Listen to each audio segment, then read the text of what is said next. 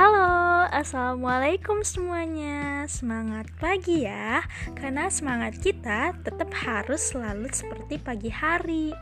Nah, gimana nih kabarnya? Semoga selalu sehat ya. Oh ya, buat teman-teman yang pertama kali mampir di podcast aku, kenalin nama aku Clarissa, biasa dipanggil Ica. Kali ini aku mau ngobrolin seputar volunteer aku kemarin. Jadi banyak kan kayak temen-temen sekitar aku atau orang-orang terdekat atau temen yang uh, ngeliat di sosial media yang aku posting gitu mereka pada nanyain gimana sih kok kamu bisa volunteer ke Lombok gitu? Sebenarnya di sini aku mau cerita pengalaman aku aja. Jadi buat kalian yang pengen tahu lebih lengkapnya itu langsung cek websitenya langsung website resmi. Di situ udah ada panduan dan segala macam di sini aku mau sharing aja. Pengalaman aku mulai dari tahap awal banget bulan Maret tahun 2020 pas pendaftaran itu sampai akhirnya aku berangkat gitu. Sampai di sana selama lima hari. Nah jadi sebenarnya perjalanan itu benar-benar kayak panjang banget. Nanti mungkin aku buat jadi dua part ya. Part pertama itu yang bahas tentang mekanisme pendaftaran sampai akhirnya keterima. Terus part selanjutnya itu di sana lima hari full ngapain aja. Di sini kita mau bahas tentang yang pertama dulu yang pendaftaran dulu. Jadi, kalau boleh curhat sedikit dan aku flashback lagi nih sebenarnya yang volunteer itu aku daftar secara kebetulan sih. Sebenarnya udah ada niat gitu. Pengen lah kapan-kapan kali-kali gitu daftar. Sebenarnya udah beberapa kali juga daftar di tahun 2018, 2019, 2020 ini coba juga terus aku kayak niat-niatin diri aja ah coba-coba aja lah gitu kalau misal keterima alhamdulillah kalau enggak ya udah berarti jadi pelajaran gitu Terus aku juga ngajak temen terdekat aku, temen SMA aku buat ikutan. Jadi aku kayak nge-share posternya gitu. Kan aku pertama dap dapet infonya itu di Instagram. Lihat kan, nyata sosiotrip gitu nama uh, volunteernya dari organisasi sosiotrip. Terus aku ngajak temen SMA aku yuk barengan daftar. Soalnya aku kalau misalnya ada temen jadi lebih semangat gitu buat upload berkas terus juga ngingetin wawancara dan lain-lain gitu. Akhirnya singkat cerita nih kita daftar lah ya berdua. Terus kita kayak nge-share nge-share posternya ke 10 grup terus kayak nge-share di Instagram feeds, Instagram story pokoknya rulesnya semua dilakuin gitu. Terus upload juga berkas jadi berkas itu kayak formulir online gitu yang filenya itu dikirim via uh, Google Form. Terus ada juga yang kirim ke email gitu. Pokoknya seleksi berkas itu intinya kayak formulir yang nerangin deskripsi biodata kamu. Jadi kayak nama tanggal tempat tanggal lahir alamat nomor hp dan lain-lain. Terus uh, ada beberapa volunteer juga uh, terutama yang di sosiotrip ini ya. Jadi dia lebih kayak nanyain apa sih yang mau kak apa sih yang mau kamu lakuin gitu. Terus hal-hal apa aja yang udah kamu lakuin tentang kegiatan volunteer? Pokoknya kayak pertanyaan esai singkat gitu yang 300 kata gitu. Terus deskripsi diri dan lain-lain. Pokoknya itu dalam satu file kirim uh, di Google Form gitu. Udah nih submit berkas udah semua. Terus juga SS-an uh, ke grup-grup itu share grup itu udah semua juga. Akhirnya aku kan submit udah kan tenang gitu. Itu juga mantengin Instagramnya terus-terusan. Pokoknya kayak jangan sampai telat deh daftarnya gitu. Terus udah daftar. Setelah itu nunggu kan pengumuman lolos seleksi berkas atau enggak. Alhamdulillah seminggu atau dua minggu setelahnya gitu ada pengumuman bahwa lolos seleksi berkasnya dan harus seleksi tes kebangsaan gitu. Jadi kayak uh, tes tentang cinta tanah air dan lain-lain tesnya itu kayak sejarah gitu. Waktu itu sih aku ingat uh, jadi tuh kan udah diumumin terus aku tes tesnya itu yang tadi kayak sejarah misalnya uh, pada tahun 1945 terjadi peristiwa apa? Terus pilihan ganda. Itu soalnya 50 yang cinta tanah air 50 lagi yang lebih ke tim. Jadi kayak kalau kamu uh, mendapatkan posisi ini kamu bakal mengerjakan kayak gimana? Ada empat option kayak gitulah pokoknya ya. Jadi ada 100 soal dalam waktu sekitar 100 menit juga deh kayaknya satu soal satu menit. Itu setelah ngerjain udah kan submit dan udah selesai gitu. Ya aku belum masih tahu kalau misalnya itu biaya pendaftaran ada biaya pendaftaran untuk tes. Jadi tuh pas kita tes secara online dikasih link dan jadwalnya gitu terus kita bayar aku bayar 150 ribu itu buat tes gitu terus selesai tes kayak gitu itu ya udah kan nunggu pengumuman lagi sekitar sebulan atau dua bulan gitu.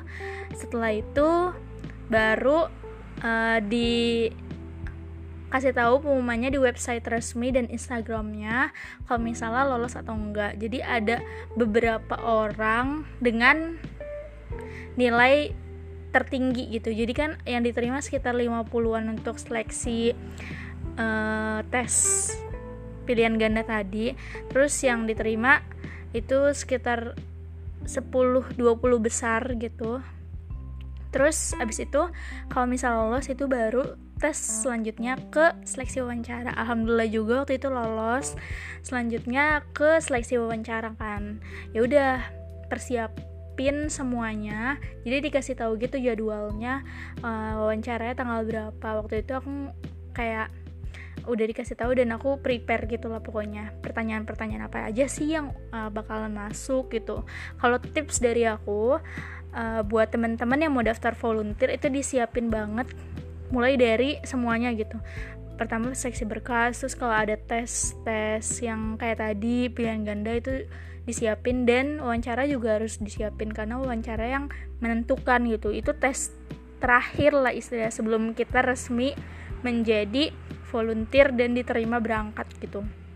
Pas tes wawancara ini aku prepare kira-kira seminggu dua mingguan dan itu ikutan kayak webinar, kelas online tentang tips-tips wawancara terus nanya juga ke kakak tingkat terus nanya ke orang-orang yang pernah volunteer sebelumnya sering konsul juga dan alhamdulillah pas tesnya itu kan udah dirumusin jawaban dan pertanyaan yang kira-kira masuk gitu. Dan alhamdulillah nggak jauh-jauh gitu dari yang aku rumusin gitu.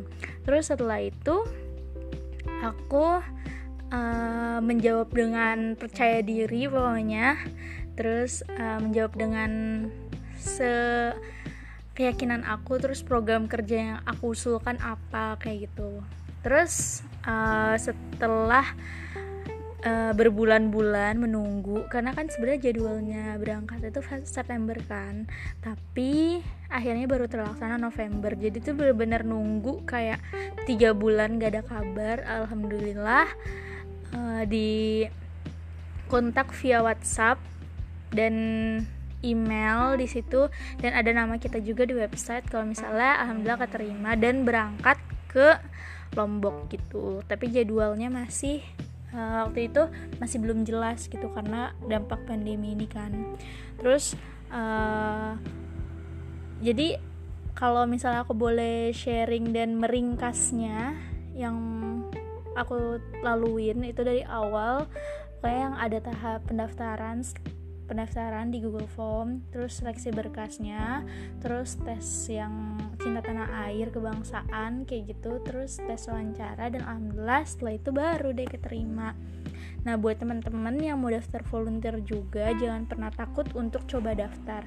Yang penting kita tuh ada keberanian dan ada rasa untuk mengabdi dulu untuk program kerja atau kira-kira di sana mau ngapain itu bisa didefinisikan secara kasar. Tapi uh, kalau yang spesifik nanti dilihat lagi kan sebenarnya kebutuhannya apa. Jadi sambil research juga. Waktu itu juga aku uh, untuk untuk tes wawancara itu aku sampai buat PPT-nya dan dikirim gitu ke panitia. Karena itu uh, aku mau meyakinkan lagi program kerja yang mau aku bawa apa gitu. Waktu itu aku program kerjanya tentang desa sehat. Jadi kayak bikin PPT templatenya terus searching di jurnal terus kayak melihat berita-berita. Kalau Lombok itu kan di Lombok Utara kemarin kalau aku boleh sharing itu aku lihat di Google di berita online itu kena dampak cukup parah dari gempa Lombok tahun 2018 makanya perekonomiannya itu benar-benar runtuh banyak rumah dan bangunan itu yang benar-benar hancur kayak gitu. Terus dampak psikologisnya juga pastinya jadi besar kan. Terus aku nemu jurnal juga alhamdulillah yang berkaitan dengan itu. Terus aku juga nemu kalau misalnya nyata masyarakat membutuhkan hal-hal sebagai berikut. Nah itu perlu didefinisikan lebih lanjut. Tapi buat uh, langkah awal itu kalau ada open volunteer coba aja daftar gitu. Kalau misalnya kamu takut sendirian coba ajak temen kayak aku lakuin gitu. Alhamdulillahnya juga aku sama temen aku temen deket aku yang temen SMA itu kita berangkat bareng-bareng ke Lombok dan kita pengabdiannya bareng gitu. Kita sama-sama basisnya kesehatan dan alhamdulillahnya kita uh, jadi gampang untuk restu izin orang tua uh, untuk berangkat ke sana gitu naik pesawat. Dan beberapa hari kan di sana gitu udah sih itu aja aku mau sharing buat temen-temen yang masih bingung dan masih kayak belum kebayang mungkin ya kegiatan uh, untuk ikutan volunteer itu kayak apa. Terus uh, ini kegiatan volunteer itu sebenarnya ada dua jenis ada fully funded ada self funded Nah, kalian tentuin sendiri nih kalian maunya yang fully funded yang benar-benar dibiayai 100% mulai dari akomodasi, makan, program uh, terus pokoknya segala macam uh, kegiatannya dapat gitu sampai baju aja dapat atau mau self funded self funded itu pengabdian juga sama cuma dibiayai oleh diri sendiri. Dan itu jumlah uangnya ditentukan oleh panitia misalnya 2 juta untuk satu program gitu. Nanti teman-teman lebih ulik lagi aja website-website dari uh, volunteer itu apa aja terus ketentuannya gimana? Jangan sampai kita eh, nggak uh, baca tentang ketentuan peserta karena kan tiap dari open volunteer itu beda-beda ya ketentuannya. Sekian dari aku. Kalau misalnya ada yang mau tanya lagi boleh aja langsung DM atau inbox aku aja. Terima kasih. Semoga kalian jadi bertumbuh ya semangat untuk ngevolunteer. Assalamualaikum warahmatullahi wabarakatuh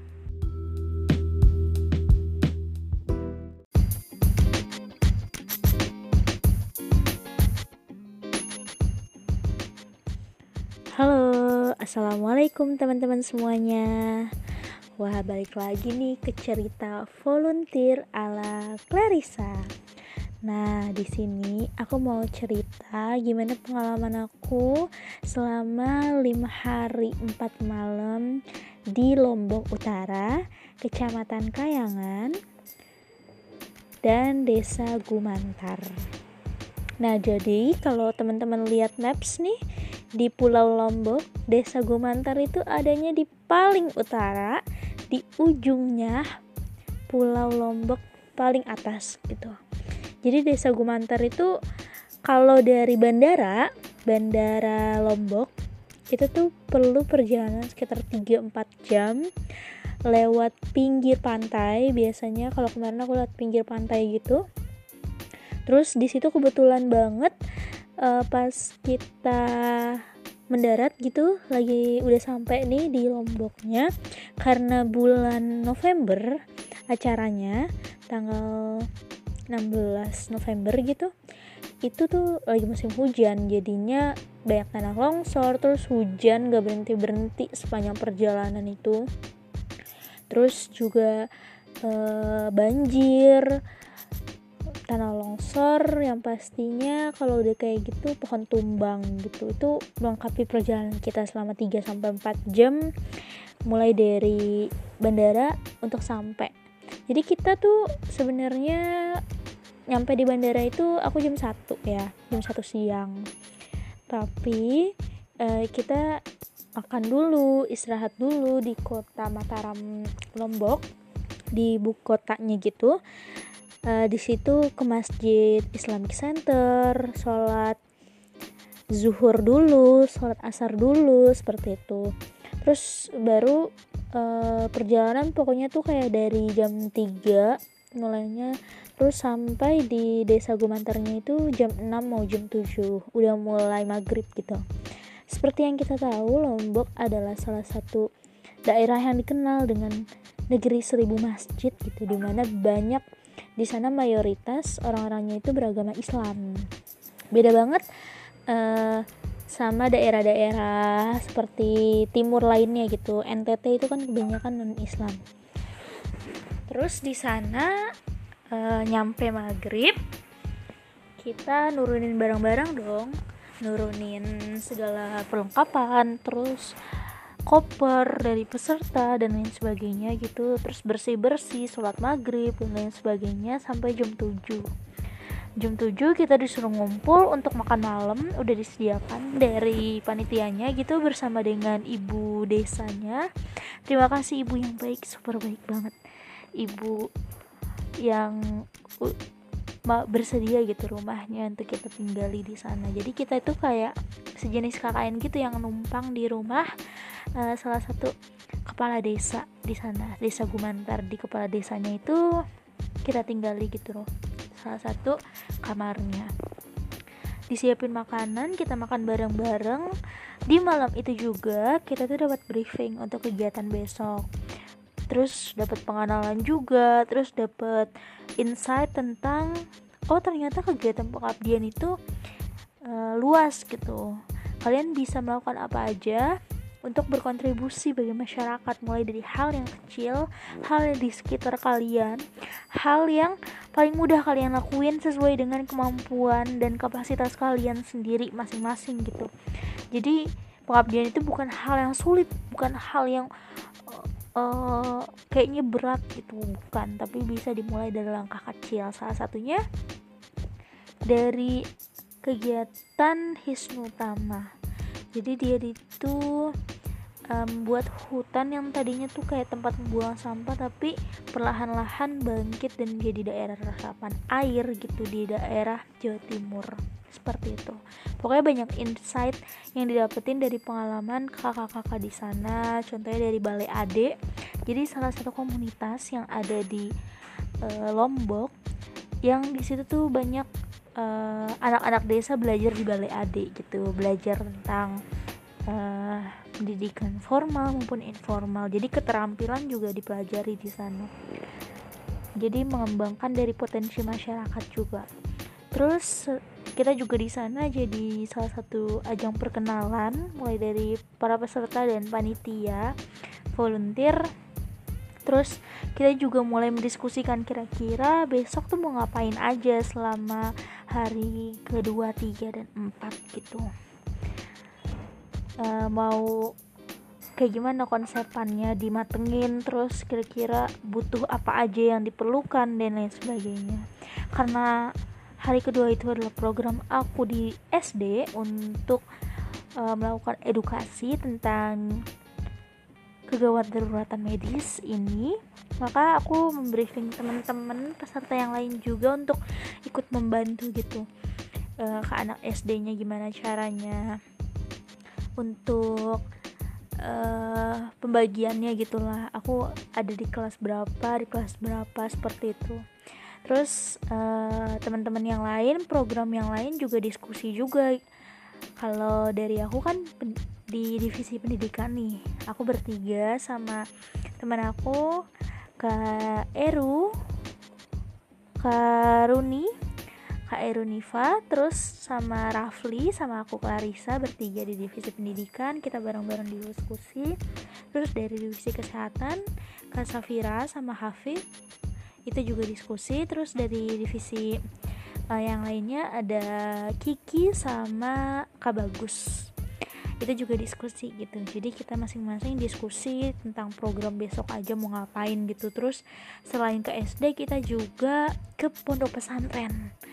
Uh, jadi SD itu ada di sebelah rumah Pak Lurah di situ pagi-pagi di sini ceritanya kayak pagi-pagi jam 7 kita ke SD anak-anak udah kumpul semua karena udah di briefing dari panitia di hari sebelumnya panitia udah datang gitu terus kita kumpul kita pembagian masker hand sanitizer.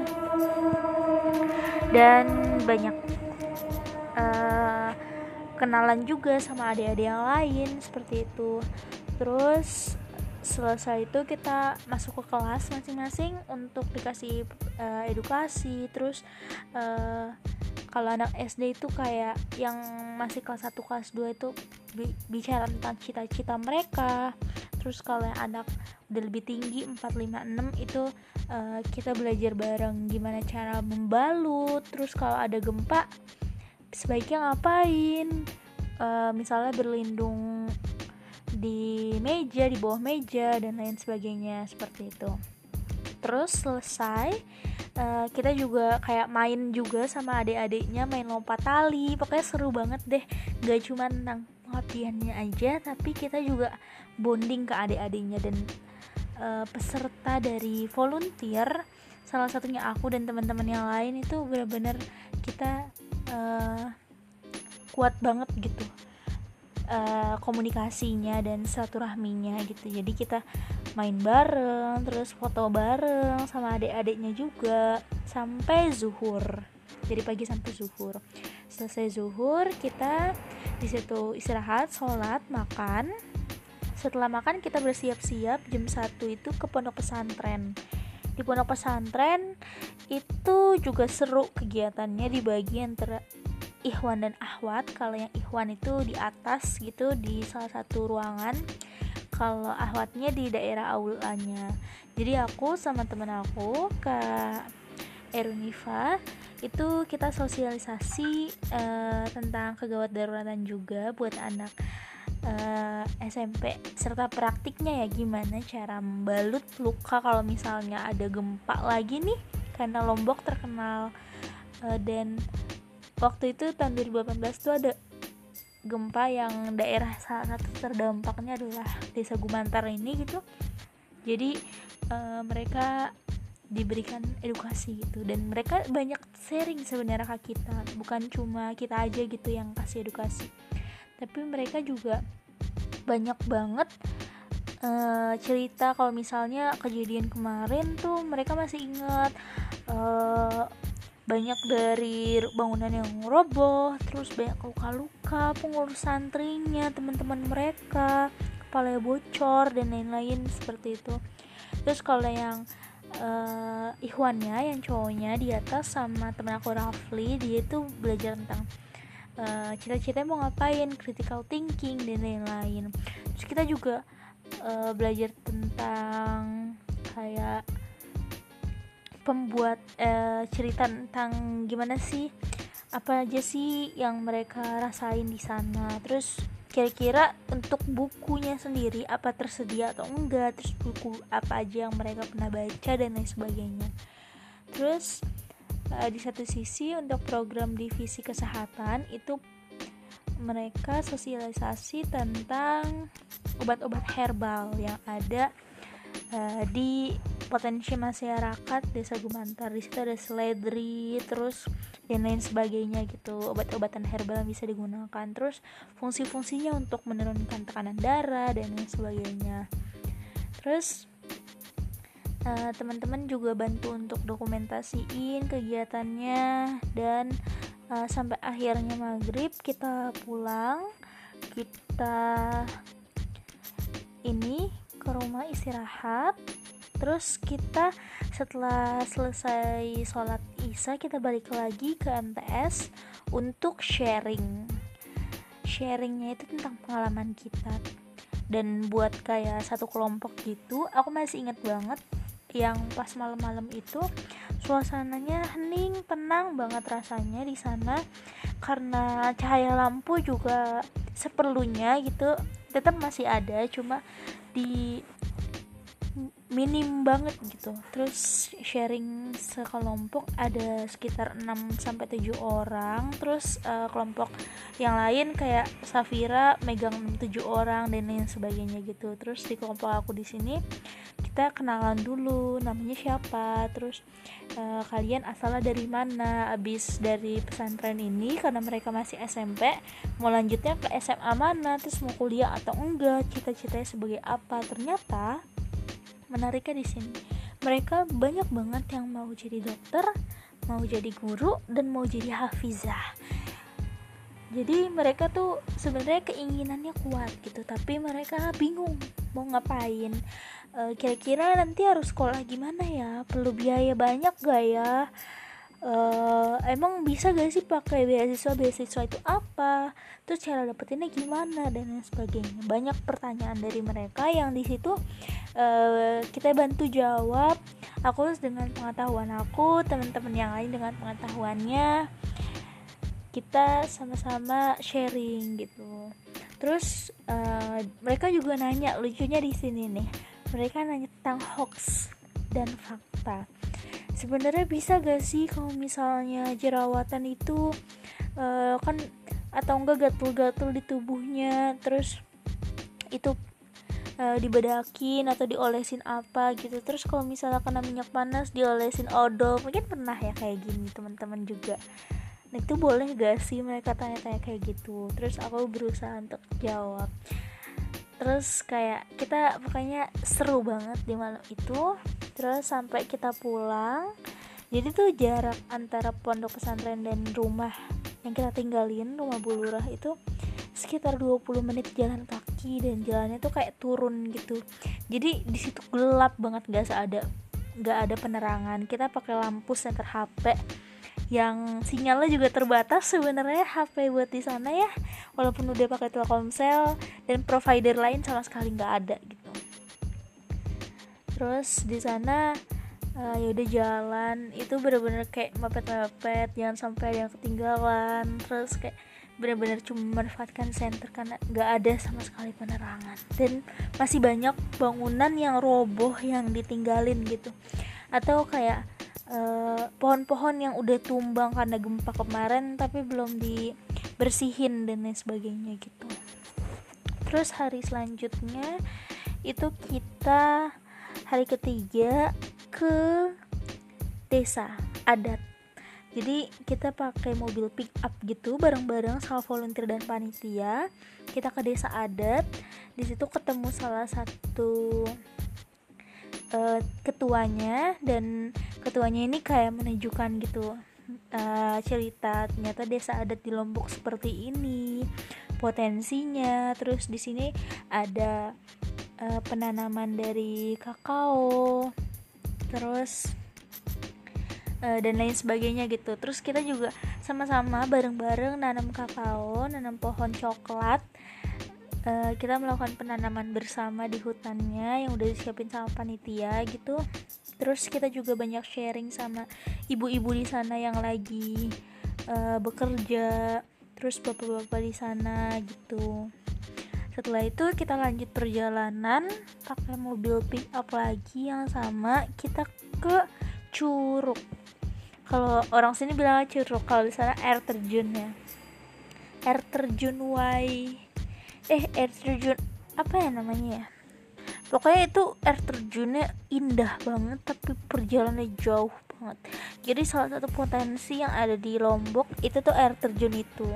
Sebenarnya aksesnya itu sebelum terjadinya gempa itu tuh lebih mudah. Tapi karena terjadi gempa ini banyak perjalanan kita itu curam gitu. Jadi ada yang licin terus batu-batu yang masih uh, letaknya tuh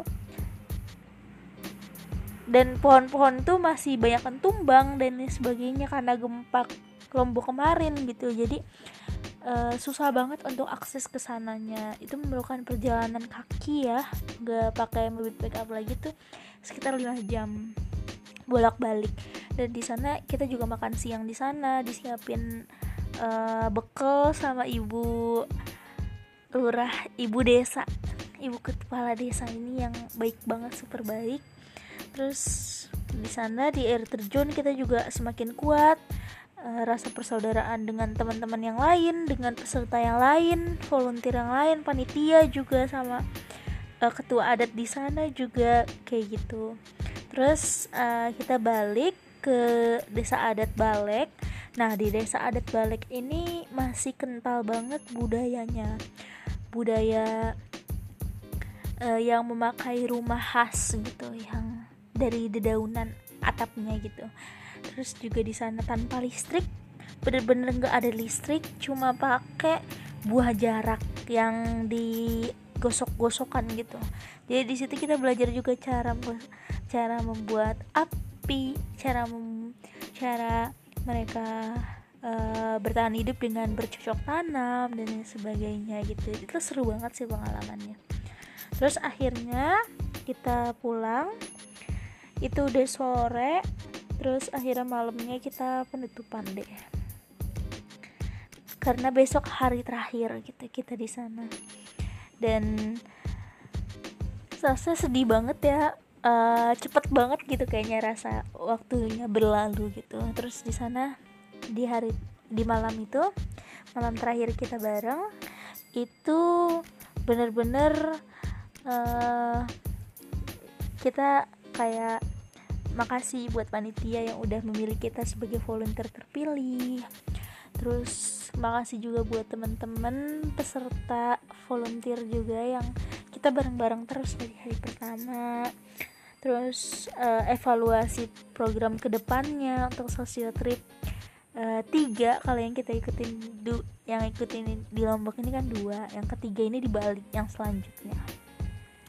Terus pokoknya banyak sharing sama teman-teman yang lain sampai akhirnya tidur dan besoknya paginya itu kita pamitan sama ibu kepala desa sama bapak kepala desanya.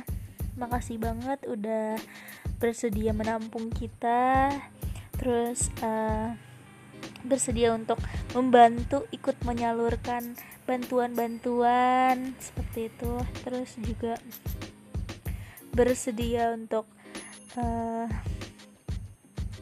membimbing kita lah. Terus akhirnya di hari keempat juga kita ke desa adat yang ada di dekat kota Lombok ini e, desa adatnya itu beda dari desa adat sebelumnya yang masih sangat tradisional. Kalau di sini tuh udah lebih modern gitu. Udah jadi tempat turis. E, banyak banget di sana dijual dari cenderamata dan lain sebagainya yang dibuat khusus gitu uh, untuk turis. Nah terus setelah itu panitianya pulang kita perpisahan uh, nganterin ke bandara dan para volunteer ini nih karena jadwal pesawat kita itu hari Sabtu akhirnya kita memutuskan untuk stay di Lombok. Stay di kota Lomboknya uh, dan kita memutuskan untuk nyewa villa di dekat pantai Kuta Mandalika. Kalau misalnya teman-teman tahu, itu adalah tempat hits di Lombok ya. Bukan kayak Gili Trawangan itu terlalu jauh, tapi kita cari yang dekat dengan bandara. Karena kan besoknya kita juga udah flight kan paginya. Ya pagi atau siang sorenya gitu. Jadi kita memilih untuk eh, bareng-bareng uh, yang perempuan itu di kamar sendiri yang laki-laki itu di kamar sendiri gitu terus kita di sana extend. Kita juga uh, bondingnya semakin kuat di sana satu sama lain. Dan kita merasa kayak kita tuh beruntung banget menjadi salah satu volunteer dari kegiatan uh, Lombok ini sosio trip ini gitu. Karena tanpa kegiatan ini kita nggak bakalan bisa ketemu. Dan aku juga nggak bakalan bisa ke Jakarta dan ke Lombok gitu khususnya. Untuk kegiatan ini aja gitu. Dan kita juga makasih banget buat uh, sosio trip uh, dan makasih banget buat teman-teman yang udah ikut mendoakan kita. Dan alhamdulillah pengabdiannya berjalan dengan lancar.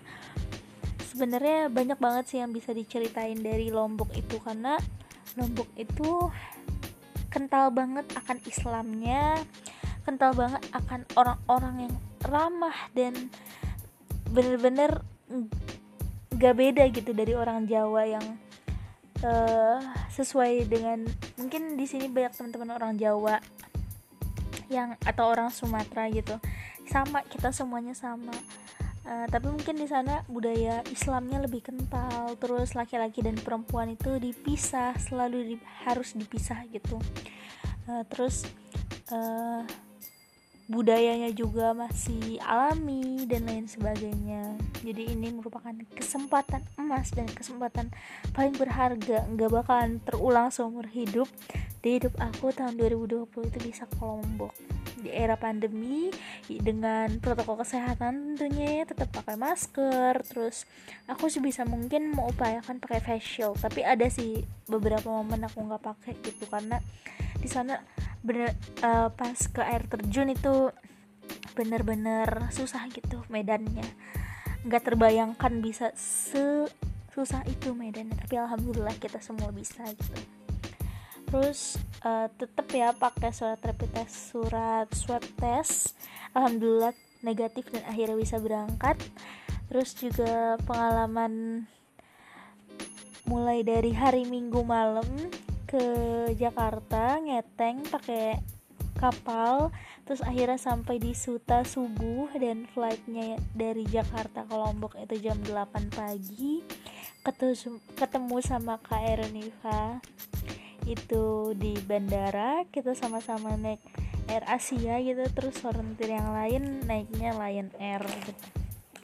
Bener-bener pengalaman yang gak akan pernah bisa terlupakan dan aku berharap buat teman-teman yang dengerin cerita ini semoga bisa menginspirasi semoga teman-teman juga bisa ikut kegiatan volunteer karena kalau bukan kita siapa lagi kalau bukan pemuda yang ingin mengabdi itu siapa lagi? Dan masa muda kita itu sangat sebentar.